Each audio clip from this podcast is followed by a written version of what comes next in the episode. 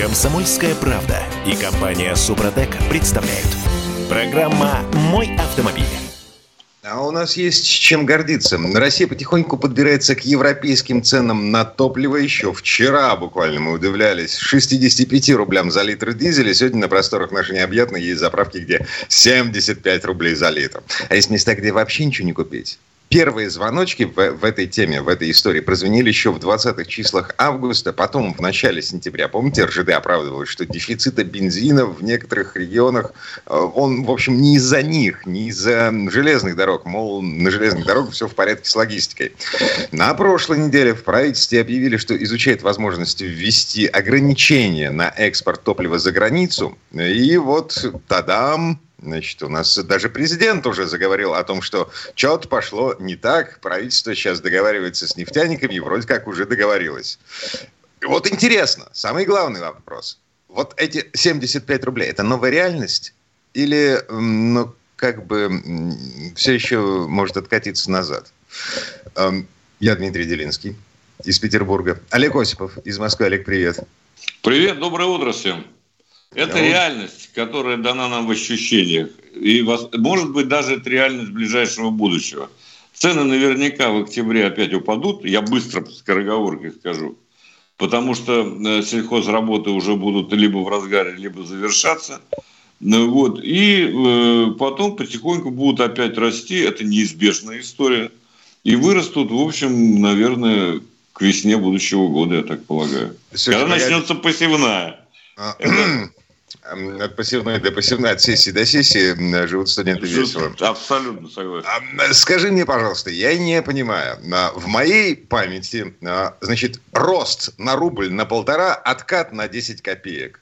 И вот так всегда. То есть скачок большой вверх, ну вот. Потом Путин договаривается с нефтяниками, вот. Откат на 10-15 копеек максимум. И так вот, вот и, и следующая итерация по этому же самому принципу. Во-первых, ты можешь выступать аналитиком серьезным. Mm. Это уже, да, именно так и будет происходить. Абсолютно точный диагноз. И тут э, больше никуда не ходи, ни к Новаку в Мин там чего-то, так сказать, топливо или какое, как оно там называется, никому другому. Э, Все это совершенно понятно. Причины и э, мозги нам запудрить можно, так сказать, разными поводами. Но факт остается фактом. Во-первых, э, игру на нефтяном рынке определяет государственная компания, Роснефть в данном случае.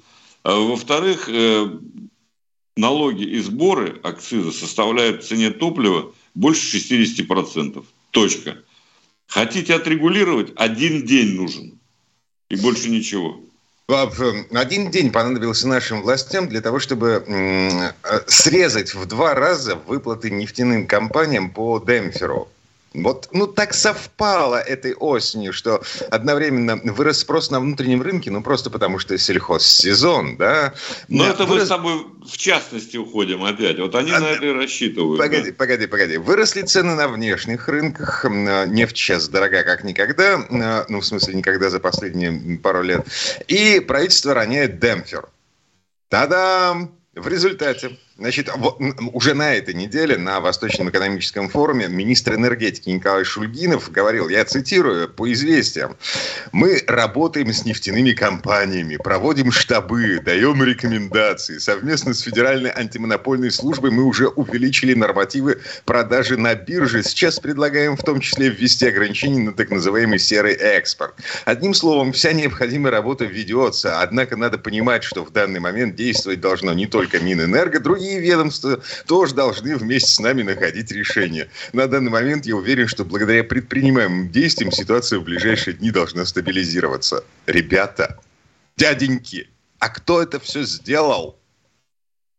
Вот это, между прочим, традиция наша. Мы сначала создаем себе невыносимые условия, а потом их героически преодолеваем. Это еще с советских времен идет. Э, вот. Причем за что не схватись, куда ни посмотри, все одно и то же. Это нормально, ну та, такая традиция, а традиции да. надо чтить. Так, хорошо, я понял. Им Все. тупо а разбираться в этой ерунде, вот в, в, как бы это сказать, в разных нюансах, от чего там подорожал, от чего не подорожал. Ну, понятно же, кто рулит, так сказать, на рынке. Ну, я уже сказал. Слушай, О чем речь? Погоди, у каждой ошибки Сталин еще говорил, есть имя и фамилия. Но вот О, я, Господи, прости да, меня. Я очень хочу узнать имя того человека, который придумал э, уронить демпфер. Ну, вот, я понимаю, государству потребовались деньги на другое. Другое. Сейчас тебе, сейчас тебе какой-нибудь умный человек, это э, сделано под, по правилам регуляторной гильотины, и все. И ты выпадешь в осадок, и ничего не поймешь. Но зато звучит красиво.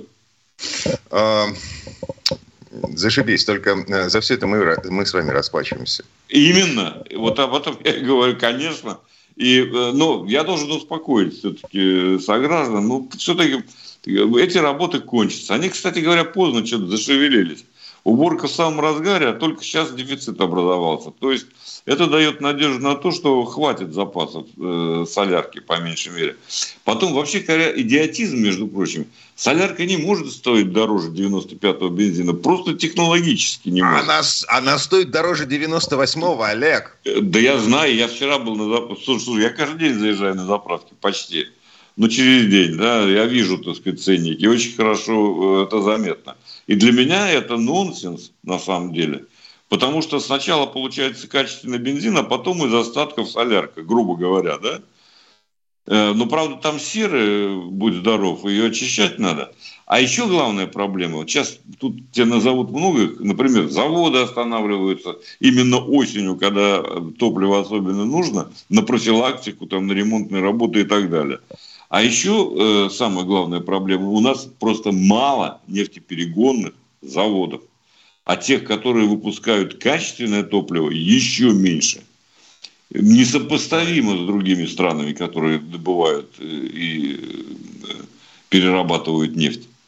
Слушай, ну, есть э, типа конспирологическая теория, что э, нефтяные компании вертикально интегрированные, которые, кстати, э, большую часть э, бензина продают не на бирже, а на бирже, мы помним, э, топливо подорожало на 60% с начала года. Так вот, э, вертикально интегрированные нефтяные компании таким образом, вот, вот этими ценами на АЗС сейчас, они давят на правительство которая решила немножко урезать демпфер, вот, в два раза снизить.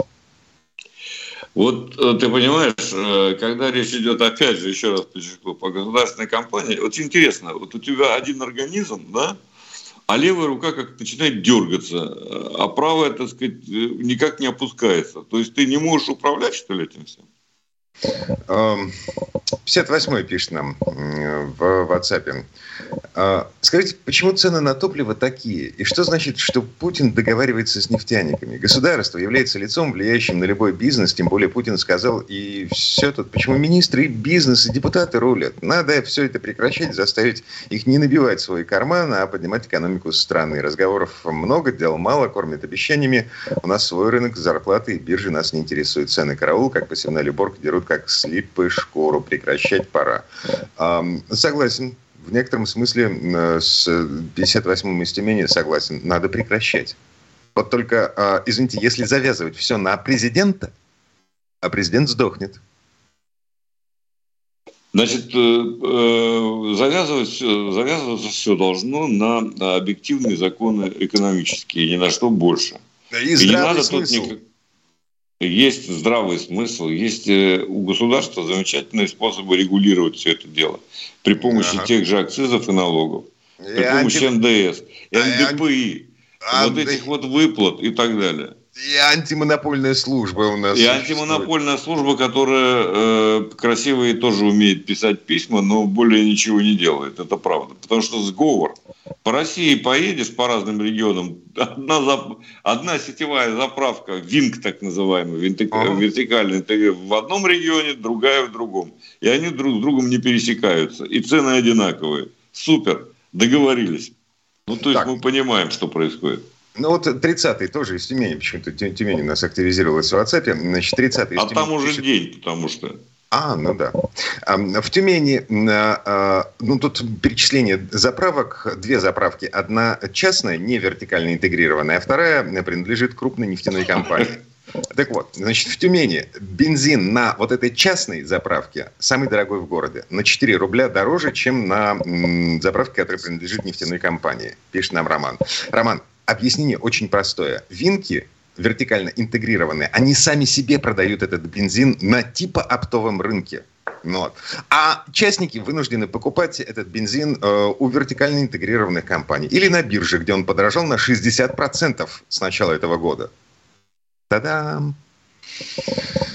В общем, э, э, единственное, что можно сказать, что сейчас будет некоторое послабление. Во всяком случае, я не думаю, что должен быть дефицит на самом деле.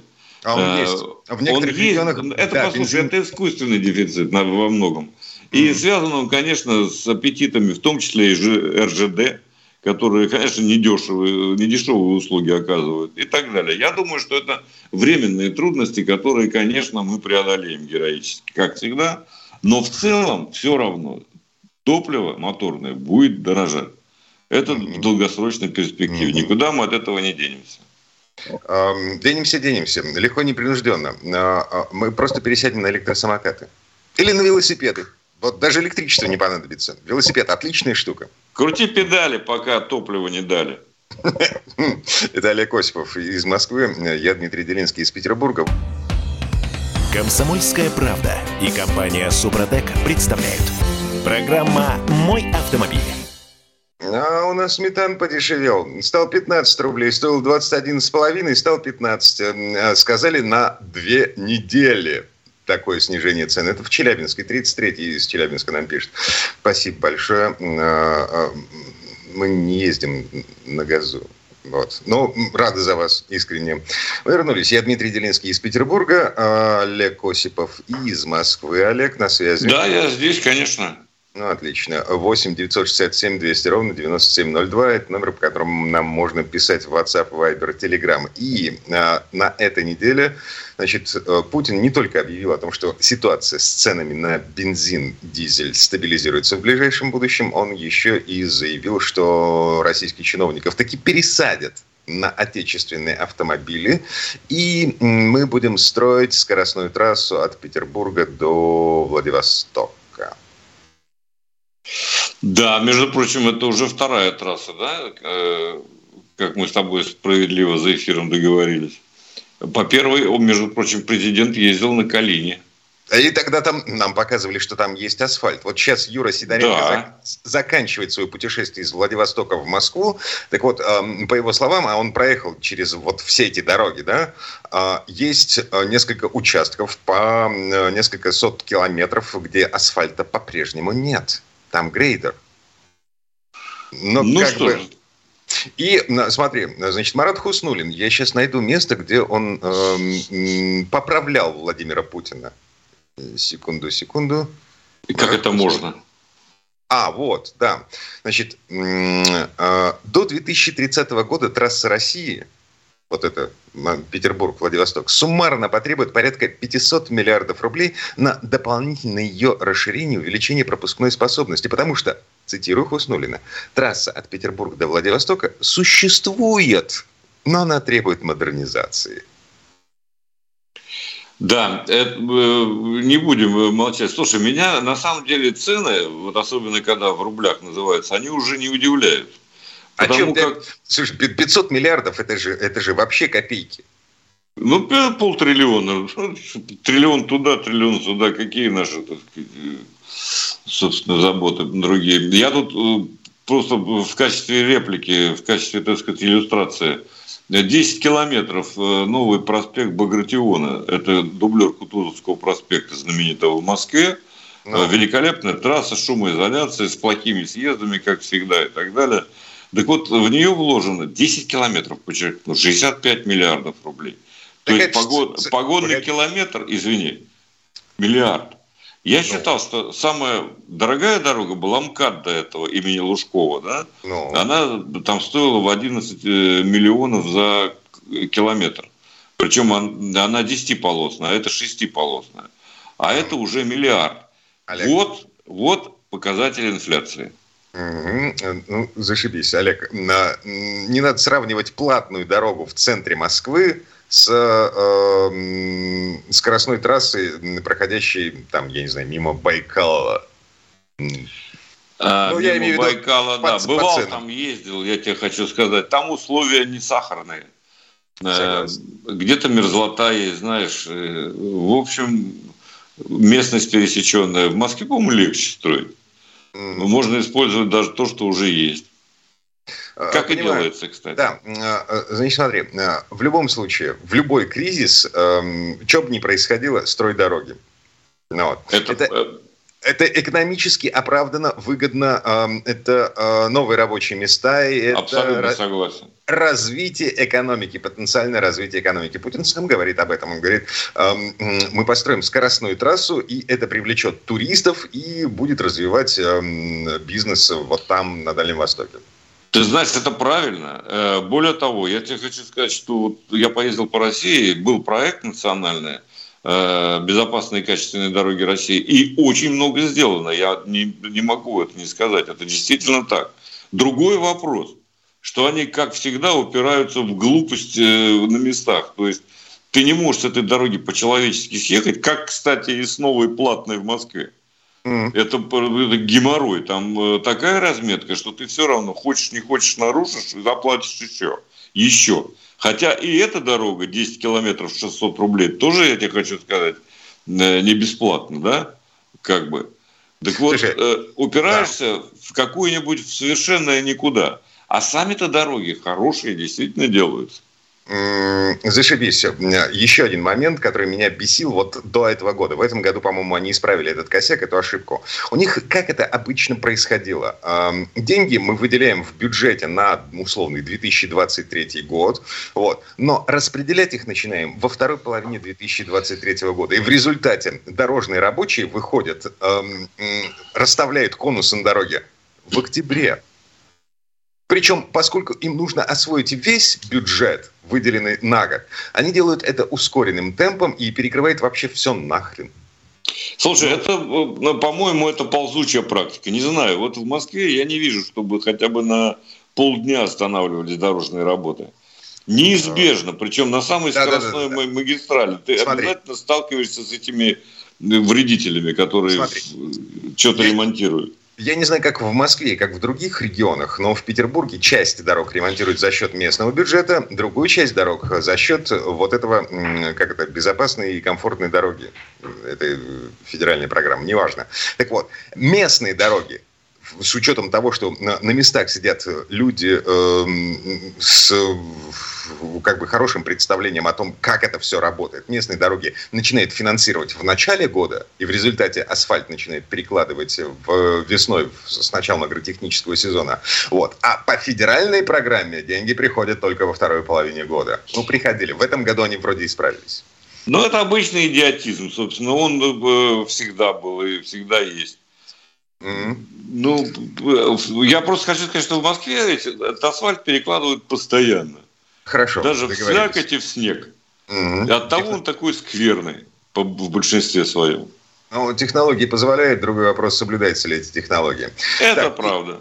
Еще одно заявление нашего президента по поводу того, что чиновников э, таки будут пересаживать на отечественные машины. Э, Минпромторг уже тут э, взял под козырек. Виктор Евтухов, замминистра промышленности и торговли, заявил, что машины для чиновников будут выбирать в ходе конкурса.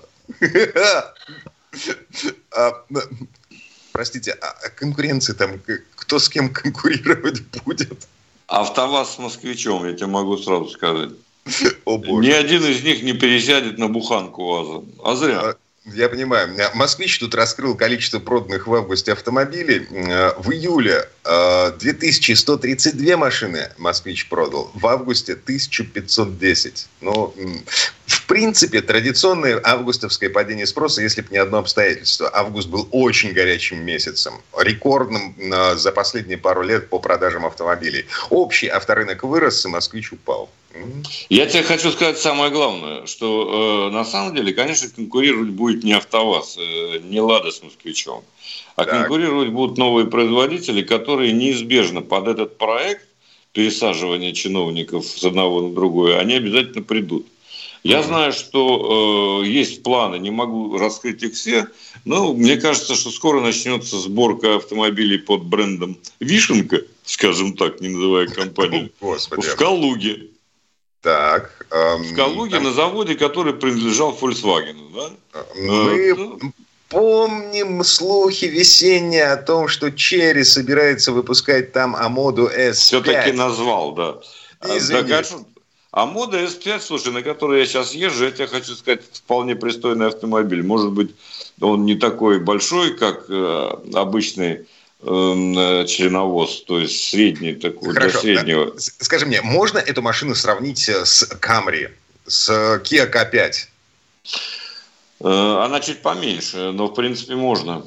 Э, и та, и другая переднеприводная и у той, и у другой, так сказать... Четыре, четыре колеса, руль э, да, и руль, и, и очень много всяких светящихся э, фишечек. Вот, может быть, кому-то нравится. В принципе, можно, но э, сзади там не будет удобно, наверное, все-таки для тех, кто привык ездить сзади.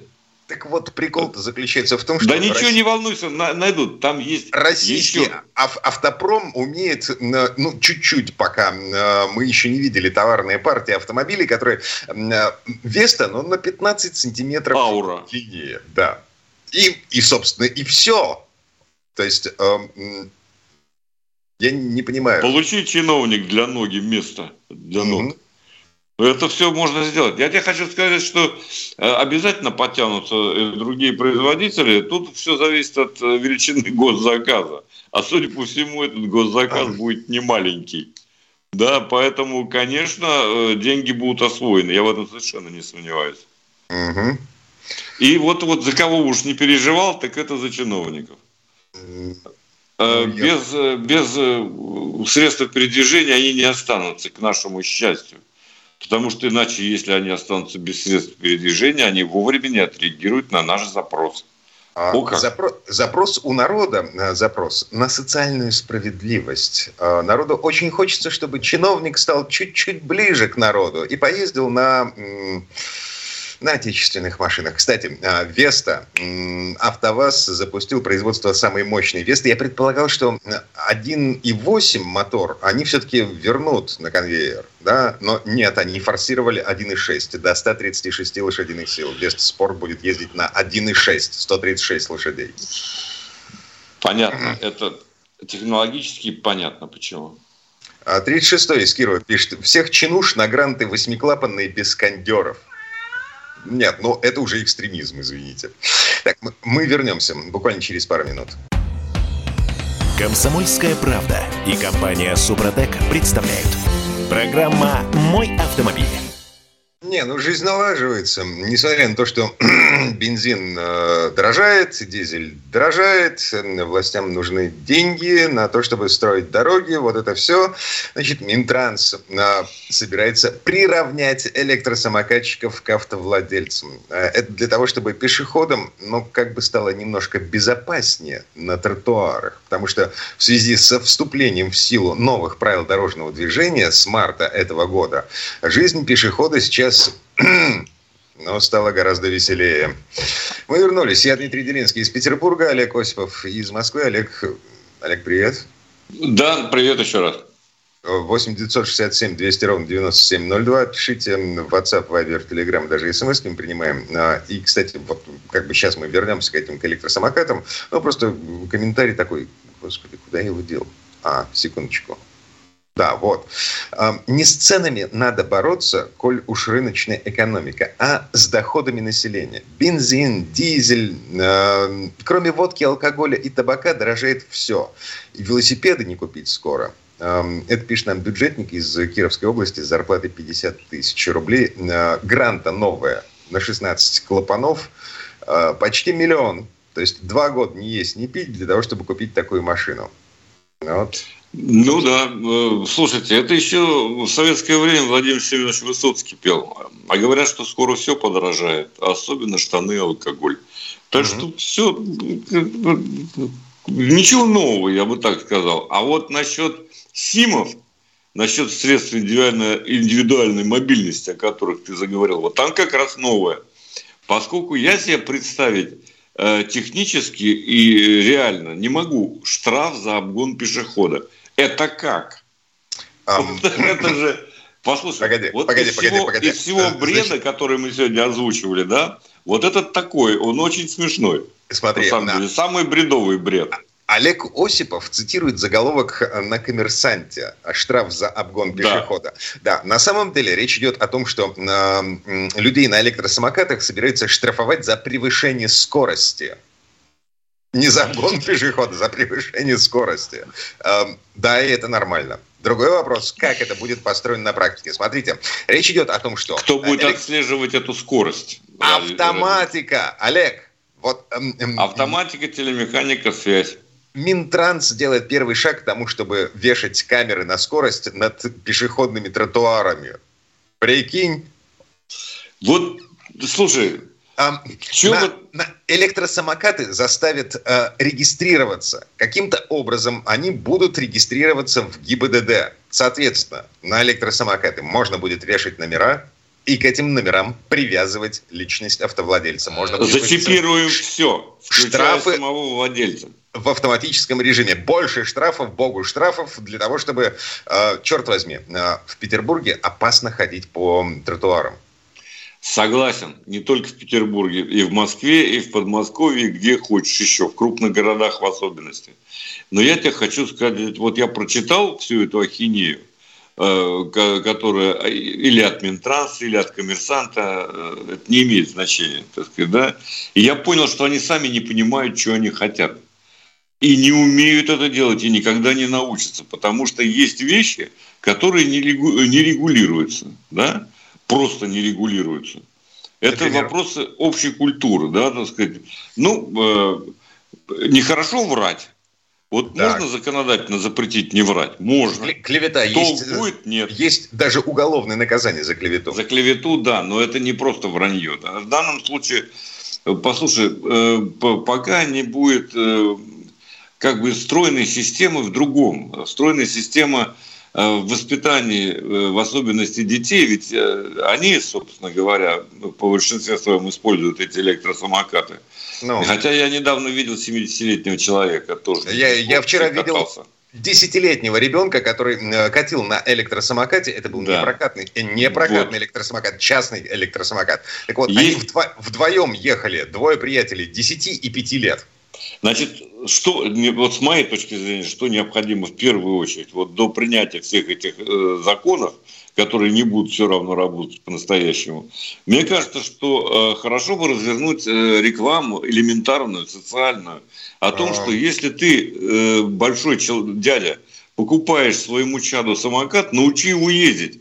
Познакомь с правилами дорожного движения, с правилами, которые Олег. ограничивают скорость и так далее. Послушай, в, да. стране, в стране, в которой правительство одной рукой на, делает так, чтобы цены на бензин выросли на 60%. Послушай, не надо кивать на правительство. Правительство может делать, что, так сказать, оно обычно делает. А мы с вами в данном случае говорим о том, что заботит нас лично. Потому что это опасно не знать правил, выезжать на дорогу без подготовки э, для самого ребенка, для тебя, для пешехода и так далее. Ладно, Это касается Бог, нас. Плевать на правительство, что оно там делает. Бог Мы должны заняться тем, чтобы... Послушай, пока это не будет э, до каждого при помощи, в том числе, социальной рекламы доведено, я понимаю. Ребята, а, надо Олег, не... Олег да. Кто у нас переходит через дорогу мимо пешеходного перехода? Такие же безмозглые люди с запасной жизнью в кармане, э, да. с кнопочкой э, сейв. Вот. Э, да, им электросамокаты не будут делать точно так же. Это массовое Послушай, явление. они будут Олег. делать точно так же. Будет естественный отбор работать в данном случае. Нет, и вот, вот это, и вот это надо... Не, послушай, это надо, кстати, вот ты знаешь, в свое время был разговор, я же это все прекрасно помню, насчет того, что не доставишь ты русского человека пристегиваться, заставили в большинстве своем. А вот сейчас главное... Сказать, что, но, те, кто не пристегивался, просто вымерли, да? Нет, Олег, да нет, я, просто я тебе хочу искренне, сказать, что... Искренне не хочу, извини, это невозможно. за решетку не... из-за дебила, который на электросамокате выехал мне под колеса. Не хочу. Согласен, абсолютно согласен с тобой. Но дело в том, что вот эти вот воспитательные меры, так называемые, да, в кавычках скажем, они э, не внедряются сразу в течение недели, а в течение 10 лет вполне возможно. Да, а административный кодекс можно поправить по щелчку пальца. И он будет бестолковым, он не будет работать, как не работает половина его сейчас. Mm. Ну, о чем мы говорим? Вот об этом или о чем? Мы вообще чего хотим? Мы хотим еще одну кормушку устроить для тех, кто будет отслеживать передвижение этих симов на симах, да? Или мы хотим все-таки покончить с безобразиями на дороге? Чтобы покончить, кстати, вот в Москве или в Питере, ничего особенного не надо. Запретите кикшеринг хотя бы. И все? Да, это невозможно. Нет. Ну, друг мой, что значит невозможно? Э, питерские активисты собираются, пишут письмо.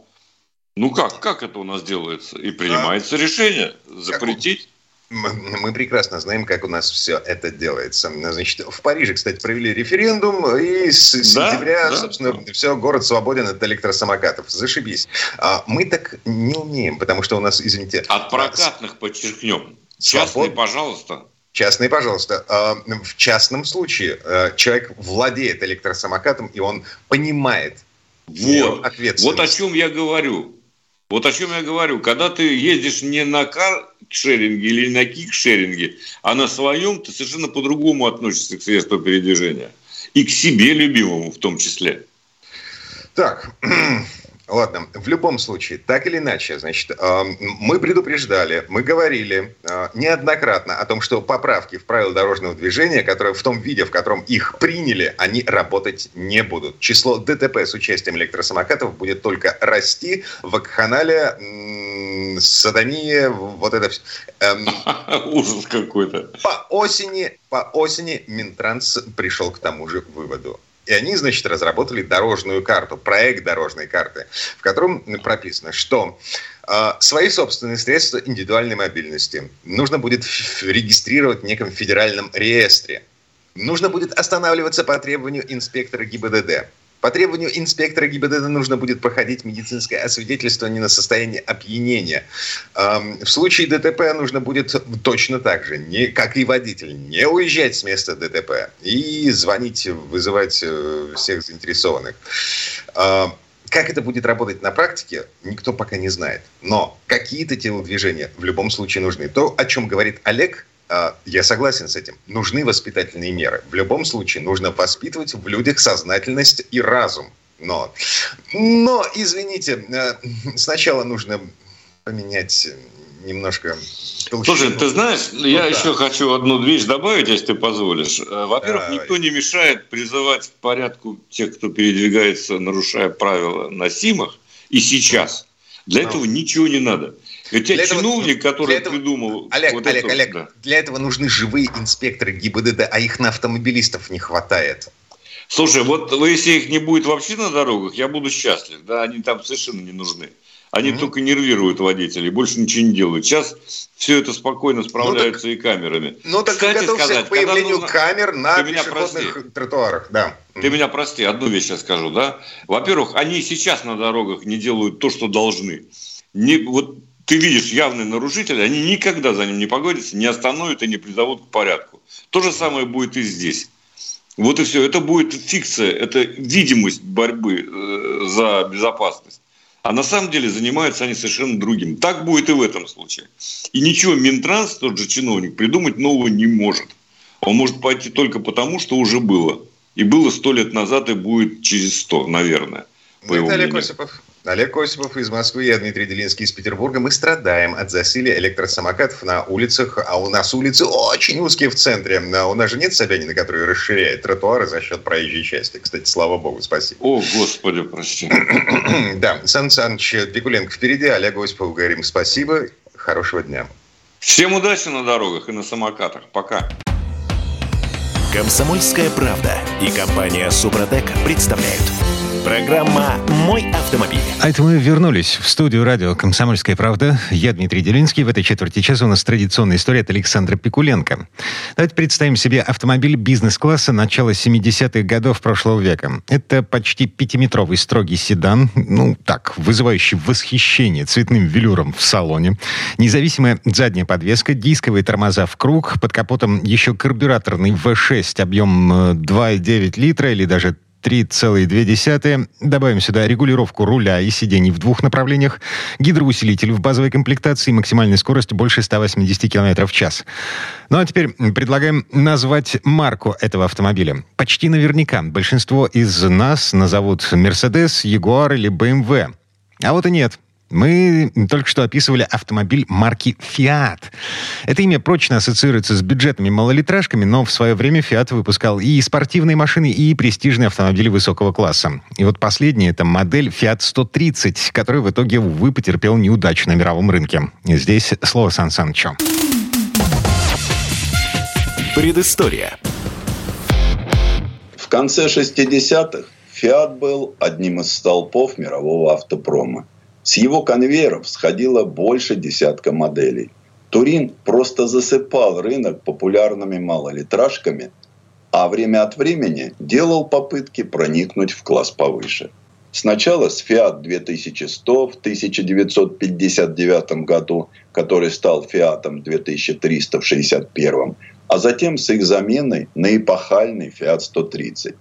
Он был создан, чтобы конкурировать с лучшими европейскими седанами – и волею судеб стал последней моделью туринцев в бизнес-классе. Но вначале этот шаг ошеломил специалистов и потребителей, поскольку Fiat всегда ассоциировался с доступными популярными моделями и огромным объемом производства. Задумывая заднеприводный Fiat 130, туринцы попытались создать что-то новое из старых запасов. Поэтому они взяли проверенную временем конструкцию Основой для большой машины стал Fiat 125. Богатое оборудование, просторный комфортный салон, современная техника, мощные тормоза, неплохая управляемость. Седан был разработан Феличи Карнаки под руководством Джана Паола Боана, который в то время был главным дизайнером марки. Fiat 130 показали в марте 1969 года на автосалоне в Женеве. И он явно был нацелен на борьбу с Mercedes-Benz и BMW усвоив их уроки строгого соблюдения эстетической строгости, так необходимой в бизнес-классе. Таким образом, потребители и пресса открыли для себя крупную трехобъемную модель длиной 4750 мм, чей эстетический академизм опасно заигрывал с банальностью.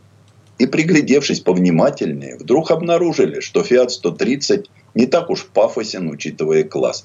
Его агрессивная маска – несколько наивно подражавшие любимому акульему носу баварцев, да еще не очень элегантные распределенные хромовые детали, подсмотренные в Штутгарте, тяжелым весом легли на внешность.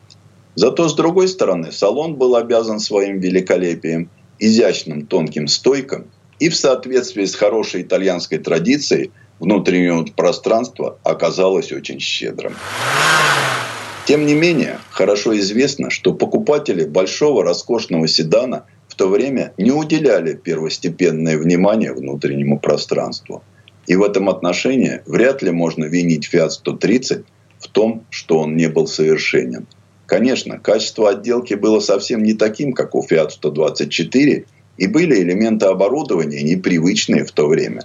Задние дефлекторы кондиционера, солнцезащитные козырьки на заднем стекле – красные фонарики в торцах дверей и даже странные опции, появившиеся в конце 1971 года. Дистанционное открывание правой передней двери с помощью кнопки на приборной панели. С другой стороны, сама приборная панель с ленточной стрелкой спидометра и крошечным тахометром была не намного привлекательнее, чем у польского Fiat 125. Панель приборов Fiat 130, скучная и старомодная, вызывало критику. Также в минус записали скользкий бакелитовый руль с двумя спицами, заимствованный у того же ФИА-125. Использование некоторых деталей от других массовых машин Фиата также было с негативом воспринято прессой. Хотя, как большой плюс, журналисты отмечали, что при длинной по меркам того времени колесной базе в 2720 мм места для ног задних пассажиров было предостаточно – Соответственно, тонкие стойки и низкая линия боковых стекол образовывали воздушный интерьер. Таким образом, несмотря на некоторые преимущества и то, что разработка Fiat 130 завершилась всего за два года, желание использовать многие элементы, присутствующие в более дешевых автомобилях фирмы из соображений экономии, сразу сделало его отстающим среди больших седанов с точки зрения отделки. А что касается передовых технологий, то Fiat 130 был далеко не движущейся витриной инноваций, как это было с автомобилями конкурентов, особенно немецкими. Зато Fiat 130 станет первым большим автомобилем из Турина с независимой подвеской всех колес. Спереди стойки Макферсон с торсионами и стабилизатором поперечной устойчивости. Сзади полупродольные рычаги с пружинами. А полуоси играют роль поперечных рычагов. Так обеспечивалась хорошая геометрия движения задних колес. Также впервые на Fiat 130 появились узлы, не требующие шприцевания – Теоретически заложенная на всю жизнь автомобиля смазка, к сожалению, стала одним из слабых мест серийных машин. Для Fiat 130 моторист Аурелио Лампреди разработал новый двигатель, трехлитровый V6 мощностью в 140 лошадей. Но этого оказалось катастрофически мало. С автоматической трехступенчатой коробкой передач он с трудом разгонял Fiat 130. Более того, он был страшно прожорлив, сжигая до 20 литров на 100 километров. И это при равномерном движении по автостраде. Конечно, в 1969 году при цене на нефть 3,5 доллара за баррель, сегодня 86 долларов, расход мало кого интересовал. Справедливости ради следует отметить, что Mercedes-Benz 280 SE с его 160 лошадиными силами был не намногим экономичнее. Но в итоге все это вылилось в неконкурентоспособность автомобиля по сравнению с прямыми соперниками. И естественно, что он очень плохо продавался. Если вы должны были заплатить 3 миллиона 150 тысяч итальянских лир, чтобы купить Fiat 130, почему бы не получить за те же деньги BMW 2800? Менее просторный, но более удачный во всем остальном. Так и случилось. Туринцы никогда не будут продавать более 3000 Fiat 130 в год. А ведь под кузовом 130 был современным автомобилем, технологически явно более продвинутым, чем Mercedes-Benz. Эстетически, однако, он был похож на гипертрофированный Fiat 125, который был запущен двумя годами раньше. Проведенный в 1971 году рестайлинг оставил машину практически нетронутой снаружи. И тогда, и сегодня большинство из нас могли бы согласиться с тем, что Fiat 130 купе, выпущенный двумя годами позже, был отменным творением, вышедшим из-под пера Паула Мартина. Силуэт, который ставит его в автомобильном дизайне в то же положение, что и Ferrari 400 или Лянча Гамма Купе. Ведь все три воплощают одну из великих эпох Пенинфорина. Задуманный как демонстрация мастерства дизайнеров – и как латинская интерпретация европейского гран-туризма Fiat 130 купе, несомненно, был амбициозным проектом. Руководители проекта говорили, что хотели сохранить опьяняющее очарование Fiat 130 купе исключительно для плейбоев того времени. Но как это часто бывает, когда у компании появляется более оригинальное и соблазнительное купе, то оно безжалостно противопоставляется седану. Купе навсегда осталось в коллективной памяти на первом плане, а седан на втором. Их даже не называли семейством, чего и следовало ожидать. Вы уже знаете, что один был разработан в центре стиле Fiat, а другой Пининфорина. В то время это была обычная практика для Фиата. И заключалась она в том, что, например, Fiat Dino Купе был разработан Бертоне, а Dino Spider Пининфорина а ведь был еще уникальный универсал Fiat 130 Familiara, построенный компанией в 1971 году для семьи Аньелли. Всего в четырех экземплярах. Он отличался особой физиономией, которую нарисовали в центре стиле Фиата. До наших дней сохранился один из четырех построенных универсалов. Он принадлежал Умберто Аньелли, а потом его передали историческому подразделению Fiat Heritage. Так что Fiat 130 стал последней попыткой фирмы в бизнес-сегменте. С 1977 года Fiat сосредоточился на более мелких машинах, толк в которых знал не понаслышке. Предыстория. Сан Саныч, спасибо. Это был Александр Пикуленко, летописец мировой автомобильной индустрии. И у нас на этом все на сегодня. Дмитрий Делинский, радио «Комсомольская правда». Берегите себя. Программа «Мой автомобиль».